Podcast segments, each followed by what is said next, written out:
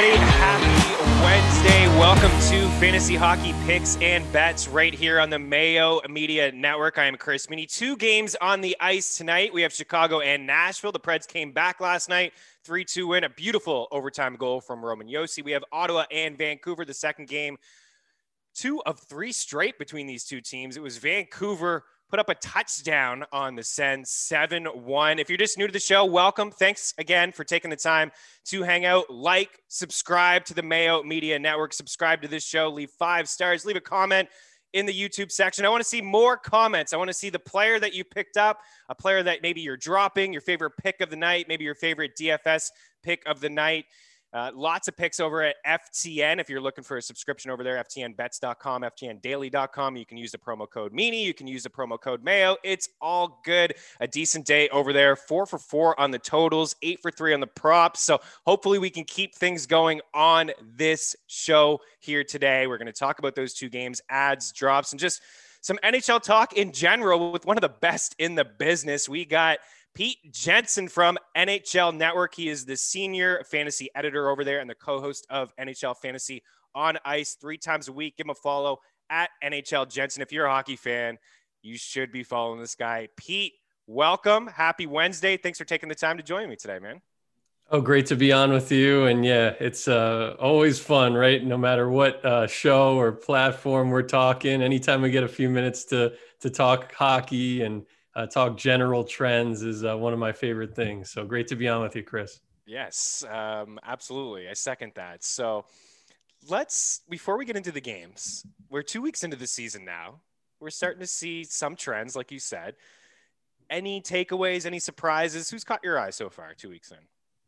Well, definitely. I mean, no team can be underestimated, especially on those second ends of the back to backs. And then we've seen some surprise teams out there like Certainly, the LA Kings are a surprise to me out west. And then in the East, like the New Jersey Devils, with what Jack Hughes has been able to do. And just when you look at a team on paper and you have low expectations and you kind of solidify them at the bottom of the division, that goes for a couple of teams out there, including the Devils, including the Senators. I think you'll still see uh, them catch some teams by surprise. And just like with how good Hughes has been from a scoring standpoint, uh, being really a top 100 overall fantasy player without a doubt when he came into the season as right a really deep sleeper after the underachieving last season.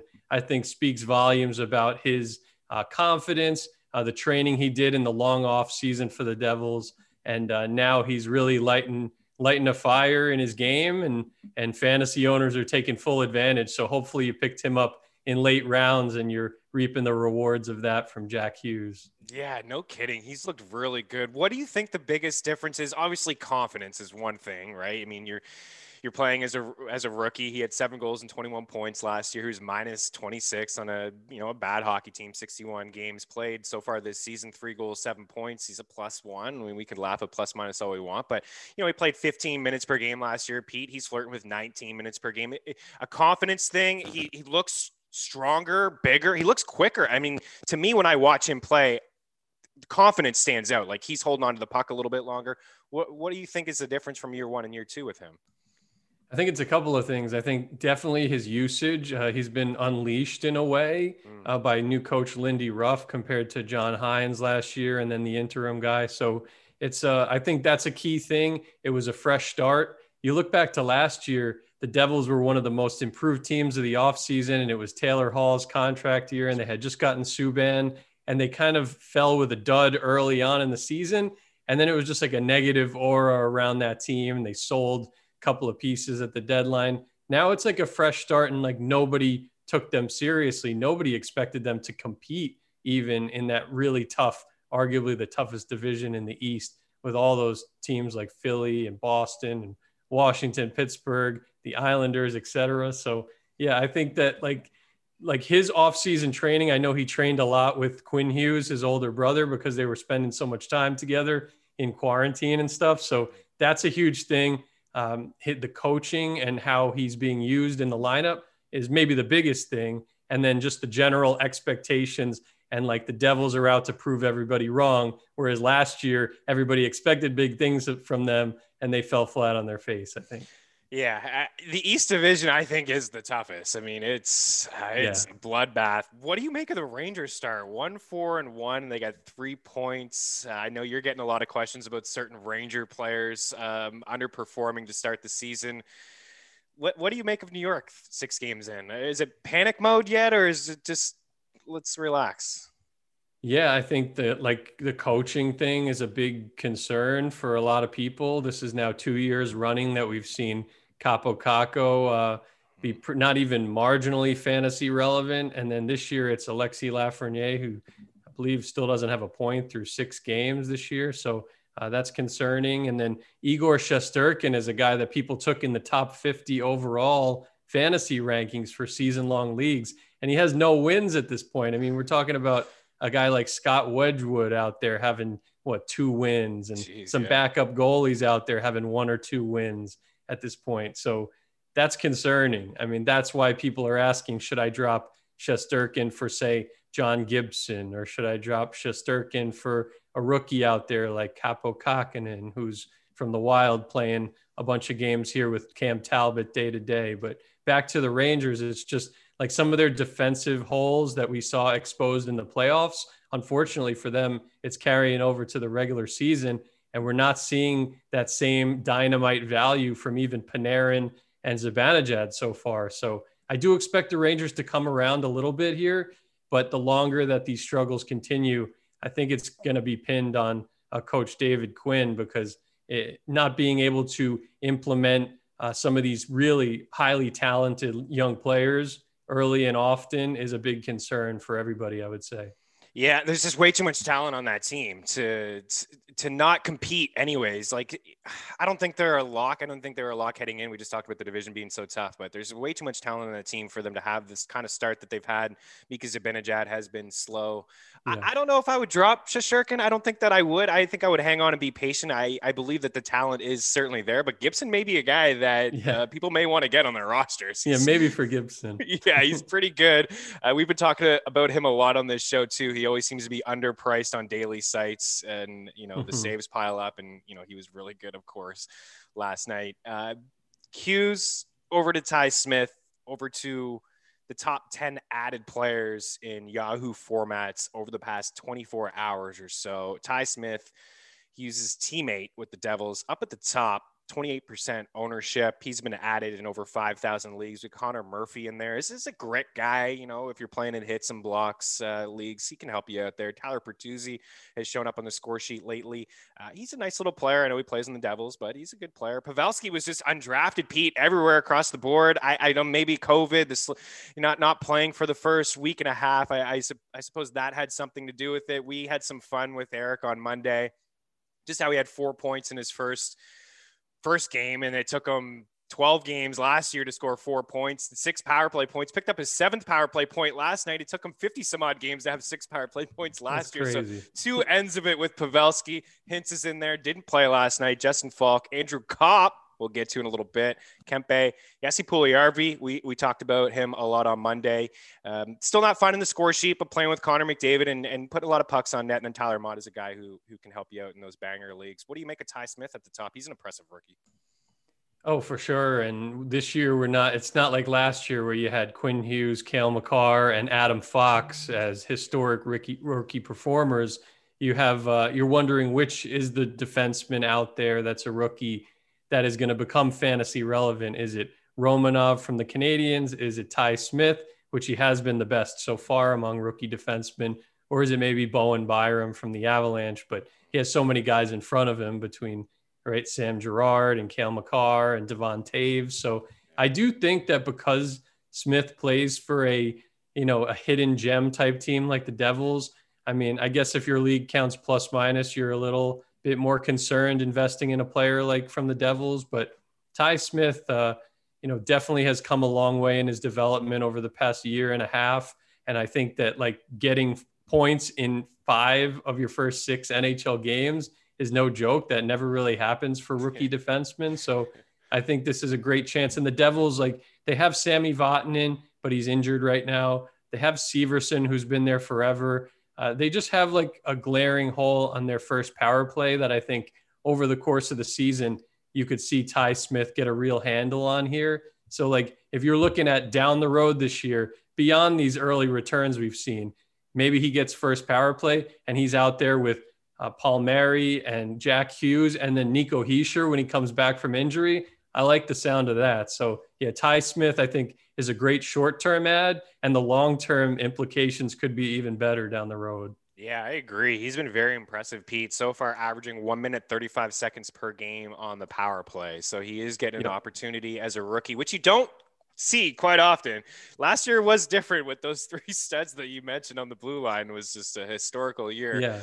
um, so you don't really typically see this kind of stuff from, you know, rookie defensemen who are getting in there and, and getting a lot of ice time. Um, also on this list, and I saw you picked him up in my keeper league, Andrew Copp. Um, my goodness. So let's let's touch on the trade first before we get into Copp. Pierre Luc Dubois, Patrik Laine, Jack Roslovic, just thrown in. Here you go. Let's throw him in there. Pretty good player in his own right. What did you yeah. make of that blockbuster deal? Well, it was crazy to see. I mean, you look back, they were drafted in the same draft class and they were both top three picks. So, like, when can you ever remember seeing something like that, especially with two kids in their early 20s? Both of them are 22 years old. I mean, we could talk about some big trades in recent years, like Karlsson and, and Mark Stone. And, you know, those didn't have nearly as much in terms of proven talent going on the other way on those trades. And even if you look at like Subban for for Weber years ago, it's like it doesn't even compare. So this is like something really cool to see in the NHL that you don't see very often. Uh, so that was great. But in terms of like upside on their new teams, like I'm looking for Patrik Laine to maybe take the next step in his career and become an individual team leader in forward ice time type thing where he leads them in scoring, becomes more of a playmaker than we've seen so far in his career. And in order to do that, he's going to have to mesh with John Tortorella. So it kind of feels like a boomer bust type thing for Patrik Laine in Columbus. Like it'll either work out perfectly and he'll become a greater scorer than we've even known him to be to this point, or it could flop and he's in an RFA contract year and then, you know, something could happen down the road where he goes to a different team. So yeah, that's, I think it's a little bit more risky as far as Patrik Laine as far as Pierre Luc Dubois, he's that number two bona fide center that they've been coveting for so many years now. So it's Scheifele 1C and Dubois 2C. And with the way that Copp and Nikolai Ehlers are playing right now with Paul Stastny, I mean, it just gives the Jets so many options to work with here over the rest of the season. I do think the Jets are more equipped to go on a deep playoff run. Uh, I don't love their defense, but they do have a couple of guys in fantasy that can help you out for sure with Pionk and Morrissey and even when Heinola comes up. So mm-hmm. I like the long I like the Jets. I already had the Columbus Blue Jackets as a playoff team because that central division was a little bit on the weaker side, but like I like the Winnipeg Jets for sure as a playoff team after this trade. Yes, you hear that, Maddie? Maddie Best. I'm just concerned about Hellebuyck. He doesn't look good as he used to. Yeah. It's the defense. I think Pete nailed it. It's the defense. I get the concerns too, Maddie. I'm just joking here with you, but there's a lot of holes in this North Division, to be honest with you. I mean, Toronto's playing good, Montreal's improved, but after that, we could make, you know, we could talk about the Oilers defense and their goaltending. We can talk about the Jets defense, the Canucks defense, right? Uh, Calgary's, right. you know, it's... hasn't played a ton of games, and Ottawa's got issues themselves. They're rebuilding, right? The expectations are, are not as high. Um, yeah, Copp, Stastny, and Ehlers. My goodness, these guys, uh, even last night, we had uh, two goals and four points from Copp. We had Ehlers with a goal for his fifth straight game, um, one uh, goal and four points for him last night. On the season, these guys, they've combined for nine goals and they're flirting with 20 points. They have Copp has 25 shots and Ehlers has 24. I thought originally, okay, Pierre Luc Dubois is just going to slide in there, and he probably will, but that's a trio that's looked really good. I like the move from the Jet standpoint. You said it, Pete, just deep down the middle. I think that they're a playoff team too. I think that they're going to get in. I think the Leafs are going to get in. I think the Habs are going to get in, and then it's going to be a dogfight for that fourth spot. Whether it is the Oilers, the Flames, uh, we don't mm-hmm. have enough time to get into what would happen with Edmonton if they didn't make the playoffs in this yeah. division. There would definitely have to be some changes, Pete. Um, and then Columbus. So, where do you see maybe Laine fitting in? Because we talked about Copp, we talked about um, you know, Stastny maybe getting downgraded a little bit when Pierre Luc Dubois gets in there, and you know the advantage for Copp to and what he's done lately, just getting a lot of ice time and, and looking just real nice uh, as a player. And then Alexander Texier is somebody that we talked about as well, potentially could getting Laine on his wing or Max Domi on his wing. But I watched the Blue Jackets game last night, also had them in the playoffs, Pete, like their team, like the move. They need some goal scoring. They need yeah. some punch in the power play. It's fine. I know you give up a big center like Pierre Luc Dubois is tough, but um, it is risky. Don't know if he's going to stick around there, if that's going to work out with Tortorella. All those questions are certainly um, warranted. But last night, Texier, Bjorkstrand, and Jenner looked pretty good. Looked pretty solid. Texier's got four goals, two assists. He's got points in five of his last six. Where do you see Laine fitting in in this team?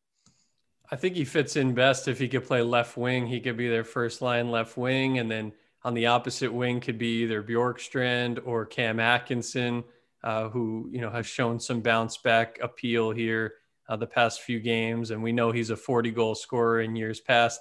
That's the challenge for Columbus is like on that right side, whether it's Laine, whether it's Bjorkstrand or Atkinson, they have guys that could finish, you know, and have a high shot volume. But can Laine be the playmaker that you know delivers them uh, the goods to finish the job? So I know Laine, since entering the league in 2016-17, is top 10 in goals and also goals per game. So you know, certainly no fluke at all what he's done. And the past couple of years, he's actually done it, which I think helps to his appeal going to the Blue Jackets, where I said he's going to need to be a standalone performer. He has been playing for, I think, two years now on that second line for the Jets without a great centerman at even strength and away from players like Scheifele, Wheeler, and Kyle Connor for the vast majority of the time at five on five. So that shows he could still perform and still uh, round out some other areas to his game, which I think we've seen the past two years, even though his goal scoring ceiling has dipped a little bit. But yeah, I think that Patrik Laine would be better suited at left wing, where the Jackets really don't have a ton of great options um, here and now before this trade, and then see him play probably with Domi or Texier up the middle and then on the right side will be a great option as well with Bjorkstrand or Atkinson. Yeah, and you got to think it helps out Seth Jones and Werenski and helps out that power play. Yeah, you mentioned it. I mean, ninth in the NHL in goals since he entered the league and has never scored fewer than 28. The guy is a yeah. is an absolute sniper. It's something that they they certainly needed. Um, the most dropped guys as we get into the Senators and, and their matchup tonight it's it's full of Sens here. Dadonov, Stützle, Batherson, Zaitsev's in there, Josh Norris is in there. And you know what, Matt? You are going to be making a top 10 added board this year with all Sens. And you'll make it mm-hmm. again with all Sens drop. This is just yep. the way it's going to be. This is the way it was last year. You know this, Pete. How many times did you talk on, on NHL Fantasy Ice about uh, Duclair, most added, most drop, most added. No, nobody knew what yep. to do with these Sens. It's part of streaming. You know, the Senators play tonight. There's only two games on Wednesday if you pick them up. Like the Sens and the Blue Jackets, to me, if you're playing season long, you know, you're going to have to make those tough decisions on Thursday and Saturday with all those games. It's nice to have somebody on a Wednesday and on a Friday and on a Sunday. And that's what we got here with the Sens and the Blue Jackets. So I, I think that those guys are sneaky little ads for season long. That's how I try to get the advantage of my opponent just with using those four moves and, and attacking those lighter nights in the NHL. But what, like, what Sen would you hold on to here? Batherson, Dadonov, Norris? Zaitsev, are there any sins that are worth hanging on to in your opinion? The one guy that I would not stream, I would just hold on to is uh, Tim Stützle, the rookie. So, mm-hmm. and just because of his upside in general, after how he played in the World Juniors, and I know he just dealt with an injury, but he's now back in the lineup. I expect him to be a big DFS performer, assuming he plays in this rematch against the Canucks. Um, other than that, yeah, you're just going to see the streaky, streaming senators. We'll call them that this year. Um, That's for in terms of uh, season long value. But DFS caters a lot better to the senators, especially on a night like this after they just got destroyed the other night. They're probably going to be the lowest ownership team out of the four teams in action. And uh, I, I like that angle for the Senators, especially considering that North Division, no matter who they play, all of those teams are susceptible to giving up four or five goals on any given night. We've even seen it from the from the Canadiens, who are as deep as any team in the league right now. Two great goalies, a strong defense with three good pairs, and they've still allowed five plus goals to teams like the Maple Leafs and the Vancouver Canucks in some random games this year. So yeah, don't sleep on the Senators and DFS. That's where I'm really seeing my value. And for season long, like Stützle is the only one that I'm like married to. I have him in one of my leagues. Yeah, I like that call upside. I, I have some Batherson and some Josh Norris in in deeper format, some salary yeah. cap stuff where they're they're super cheap. I do like that that top line. Batherson looks kind of not not I don't want to compare him to Hughes, but as a guy who looks a little stronger, more confident, is a little bit quicker, was working out with some, you know, some some solid players uh, in the East Coast yep. um, over the offseason. So I'm starting to see a little bit of growth in his game. Other guys on this list, Ryan Graves, I mean, he benefited from playing for Cale Makar. You mentioned Devon Toews. Toews has kind of stepped in to that role. Bowen Byram's in there as well, getting some uh, more ice time opportunity. Tony DeAngelo is a guy that I would drop. Erik Gustafsson's a guy that I would drop. Saw Shane Gostisbehere get back into the lineup last night. Didn't do a whole lot, but he was the, the bare minimum in DFS and put a couple pucks on net. Um, remember when he was on top of the world, Pete, uh, at one point, Shane Gostisbehere. So let's touch on this game a little bit more here tonight. The Vancouver Canucks and the Ottawa Senators. Um,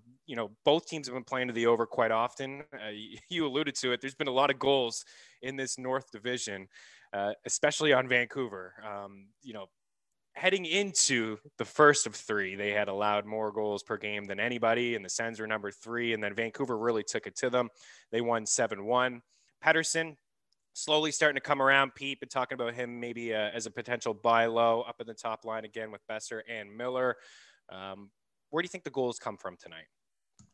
Well, definitely a safe bet is Bo Horvat, the way that he's been scoring from the playoffs last year when he had double digit goals. Uh, even though the Canucks didn't make the conference final, they almost did. But Horvat is a lineup lock right now for sure in DFS, and he plays with Tanner Pearson and uh, Nils Hoglander, who I'm really high on. As uh, you know, he's shown some nice flashes here in certain games. Absolutely. The team has been kind of problematic around him, but I feel like he's the bright spot of that team so far, making the team by surprise at a training camp. So I do like that little Horvat Hoglander stack uh, just to get exposure to Vancouver's top six. Uh, of course, JT Miller was one of the most valuable fantasy players in the league last year. I know that DFS doesn't count hits, but he brings some serious category coverage regardless in any format and the exposure to Pettersson. So he's a guy that on a small slate like this may be worth spending up for just because you know what he's able to do, but you just haven't quite seen it yet in this particular season and he did miss those two games, so that kind of probably messed with his flow a little bit. I do think that in, with multiple games here against the Senators, you could expect an outburst for sure in one of these games from Pettersson and JT Miller. So yeah, and the Canucks really, I mean, talk about buy low appeal, bounce back appeal. I mean, this is you're not going to get any better opportunity than this to turn your season back on track. We saw the 7 1 response from them the other day you know, a couple more opportunities the rest of the way against the against the Senators. You got to win these games if you're Vancouver. If you hope to even be in that conversation, what we were saying for that fourth spot with teams like Edmonton and Calgary. I mean, those teams are looking better than they are. So they got to win these games. They got to win the gimme games here. I, I had Vancouver in. Uh, I'm not ready to give up on them yet. I, I do feel like there's some issues uh, they definitely have some, but you know, Brandon Sutter's been a nice player for them. A couple shorties, I believe he has a couple, you know, highlight reel goals over the past couple games. He's been really good. Um, yeah, I mean, there's been at least seven goals scored in Vancouver's games in five straight contests, and every game but one. Right, seven of eight. There's been a lot of a lot of offense. I like it. I'm here for it. I'm fine with it. The goalies may not like it. The coaches may not like it, uh, but I am certainly here for it. On Monday, I said Vancouver in the over. I'm going to lean with that again. It's six and a half minus 150. I like the Canucks to win the game. If you don't want to go with the over, you can you can just get them in straight up. I'm not seeing any Quinn Hughes shot props. He was plus money at two and a half. If you can find that, guys, I still like it. Maybe one and a half shots. Um, he's just putting the puck on net. He's getting a lot of ice time there. And I, I, usually go with just go back and forth between Brock Boeser and Bo Horvat for the, the over two and a half shot props, Pete. But uh, plus money for Pettersson tonight, two and a half plus 115. I think I could certainly get on board with that. And then it's just anybody's guessing game with the Sens. I don't want to be a cop out here, but I was looking at natural stat trick five on five, their forward lines. There was 11 different combinations at five on five in their last game. You and I talked about it before we came on. It's probably something we're going to see quite often from the Senators team. Um, the last game on the slate here, it's uh, these two teams played last night, Chicago and Nashville. We had uh, Nashville come back late. Um, they got the tying goal late, and then they got the Josi overtime winner. Our very own Eric Young was at that game last night, sending me a video. He's like, not a lot of fans here, and the hockey is a little sloppy, but he enjoyed himself. He got the win at the end. What do you see in the in the rubber match, or I guess not rubber match, the second half of the the doubleheader? Well, yeah, that was a big performance for from Nashville's top player with that game on the line and Josi. And going into yesterday, we were a little worried about Josi in our defenseman rankings. I mean, not really everybody behind him was drastically outperforming him, but when you start seeing value deeper down the line and you see, you know, some some weird names like obviously Petry has been a stud. You know, you never would have expected him to be more valuable than Josi to this point. But you see guys like even Ristolainen and some of these yeah. other guys, of course, the guys on Colorado outperforming him to this point. So, and sometimes with those other teams, you could say, um, I trust those teams a lot more than I trust Nashville offensively. And that's, that's what I would echo here. But, you know, again, it was a favorable matchup for the Preds. They got it done. That's another team that had their confidence kind of disrupted a little bit by the canceled games. They looked really good early on in the season then had a little bit of a hiatus, and then got their doors blown off by the Dallas Stars uh, last weekend. So I think they have to just like regain their confidence here. Nashville really should be in that mix with teams like Columbus and teams like the Florida Panthers for that fourth and final spot in the Central Division. So um, I think that the Predators are a good play here. And uh, I just have too many concerns with the Blackhawks uh, outside of you know Patrick Kane and even Kane's line mate DeBrincat is is out with the COVID nineteen protocol. So that's unfortunate for them. Boqvist is out as well. So you know just on top of the defensive holes and maybe the weakest goaltending in the league this year uh, on paper, you see a couple of key guys missing for Chicago. So that worries me. Yeah.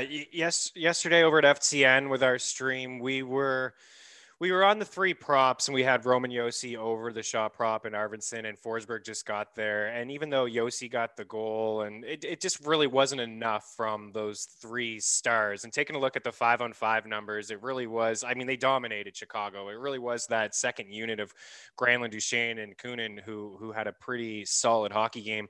Uh, I'm taking a look at the top 25 defensemen on Yahoo. You're right. There's some guys in here like Schultz is 7%, Romanov wants to be called Romanoff, 51%. Uh, Toews in there, 51%. Muzzin, 53. Justin Faulk, 39. There's a few guys in there that are widely available in leagues that are off to hot starts. Don't sell Jeff Petry, people. He's he's usually a, a top 20 defenseman in leagues with hits and shots. He, he does a lot That's for true. you um, there. Um, you know Patrick Kane zero shots last night, Pete. I took a look last wow. night, and how many times he had zero shots last year? Twice. Only two games with zero shots. The last time he had zero shots, he bounced back with seven the night before. I don't know if he's going to shoot the puck a ton, but yeah, his line mates are are not great. Uh, I will go with the Preds. I like Nashville and the under. Um, I just, as much as I want to see this team get going offensively, I'm still not sold there completely, and I don't have a lot of faith in the Blackhawks to do their part. So Nashville in the under, Vancouver in the over. Uh, I, I'm still going to take some shots here on on some overs. Josi over three and a half plus 100. You know, 26 minutes last night. I know that game went to overtime. He's still probably going to get a lot of minutes. Uh, not going to go with Kane over three and a half, even though, as I said, he bounced back the last time he had zero. But you know, Strome one and a half shots. Anytime I see a one and a half and it's not juiced up to minus 200, I'll get involved there. So Dylan Strome one and a half, I can get behind that. And if you can find Arvidsson anywhere two and a half, he's a a volume shooter. Pete, always a pleasure, man. On the way out, you want to touch on your podcast or any final words from you? Yeah, for sure. Check out NHL Fantasy on Ice, uh, Apple Podcasts, Spotify, on YouTube as well now this season. So we're excited about that. And we're rolling Monday, Wednesday, Friday this season. We cover season long fantasy, a little bit of sports betting, and DFS. So we can answer your questions and kind of do a little cross promotion here over the course of the season, Chris. So yes. we're we're excited, uh, you know, to be on the show with you here and you know to follow up with it on the podcast and hopefully have you on soon in, in the future as well. I would love that. Absolutely. At NHL Jensen, make sure you give Pete a follow. Again, two games tonight, guys. Vancouver and the over, Nashville and the under. Get involved with some of those shot props on the Pred side. And just on the two game slate, I have no problem spending up for a guy like Josi or Hughes, maybe like Pete said, Oaklander, you know, save some cash with him. Um, you can save some save some cash with Kunin as well. Uh, from Pete Jensen, myself, Chris Meaney, uh, rate, review, subscribe, leave a comment, and we will talk to you guys on Friday. Have a good one.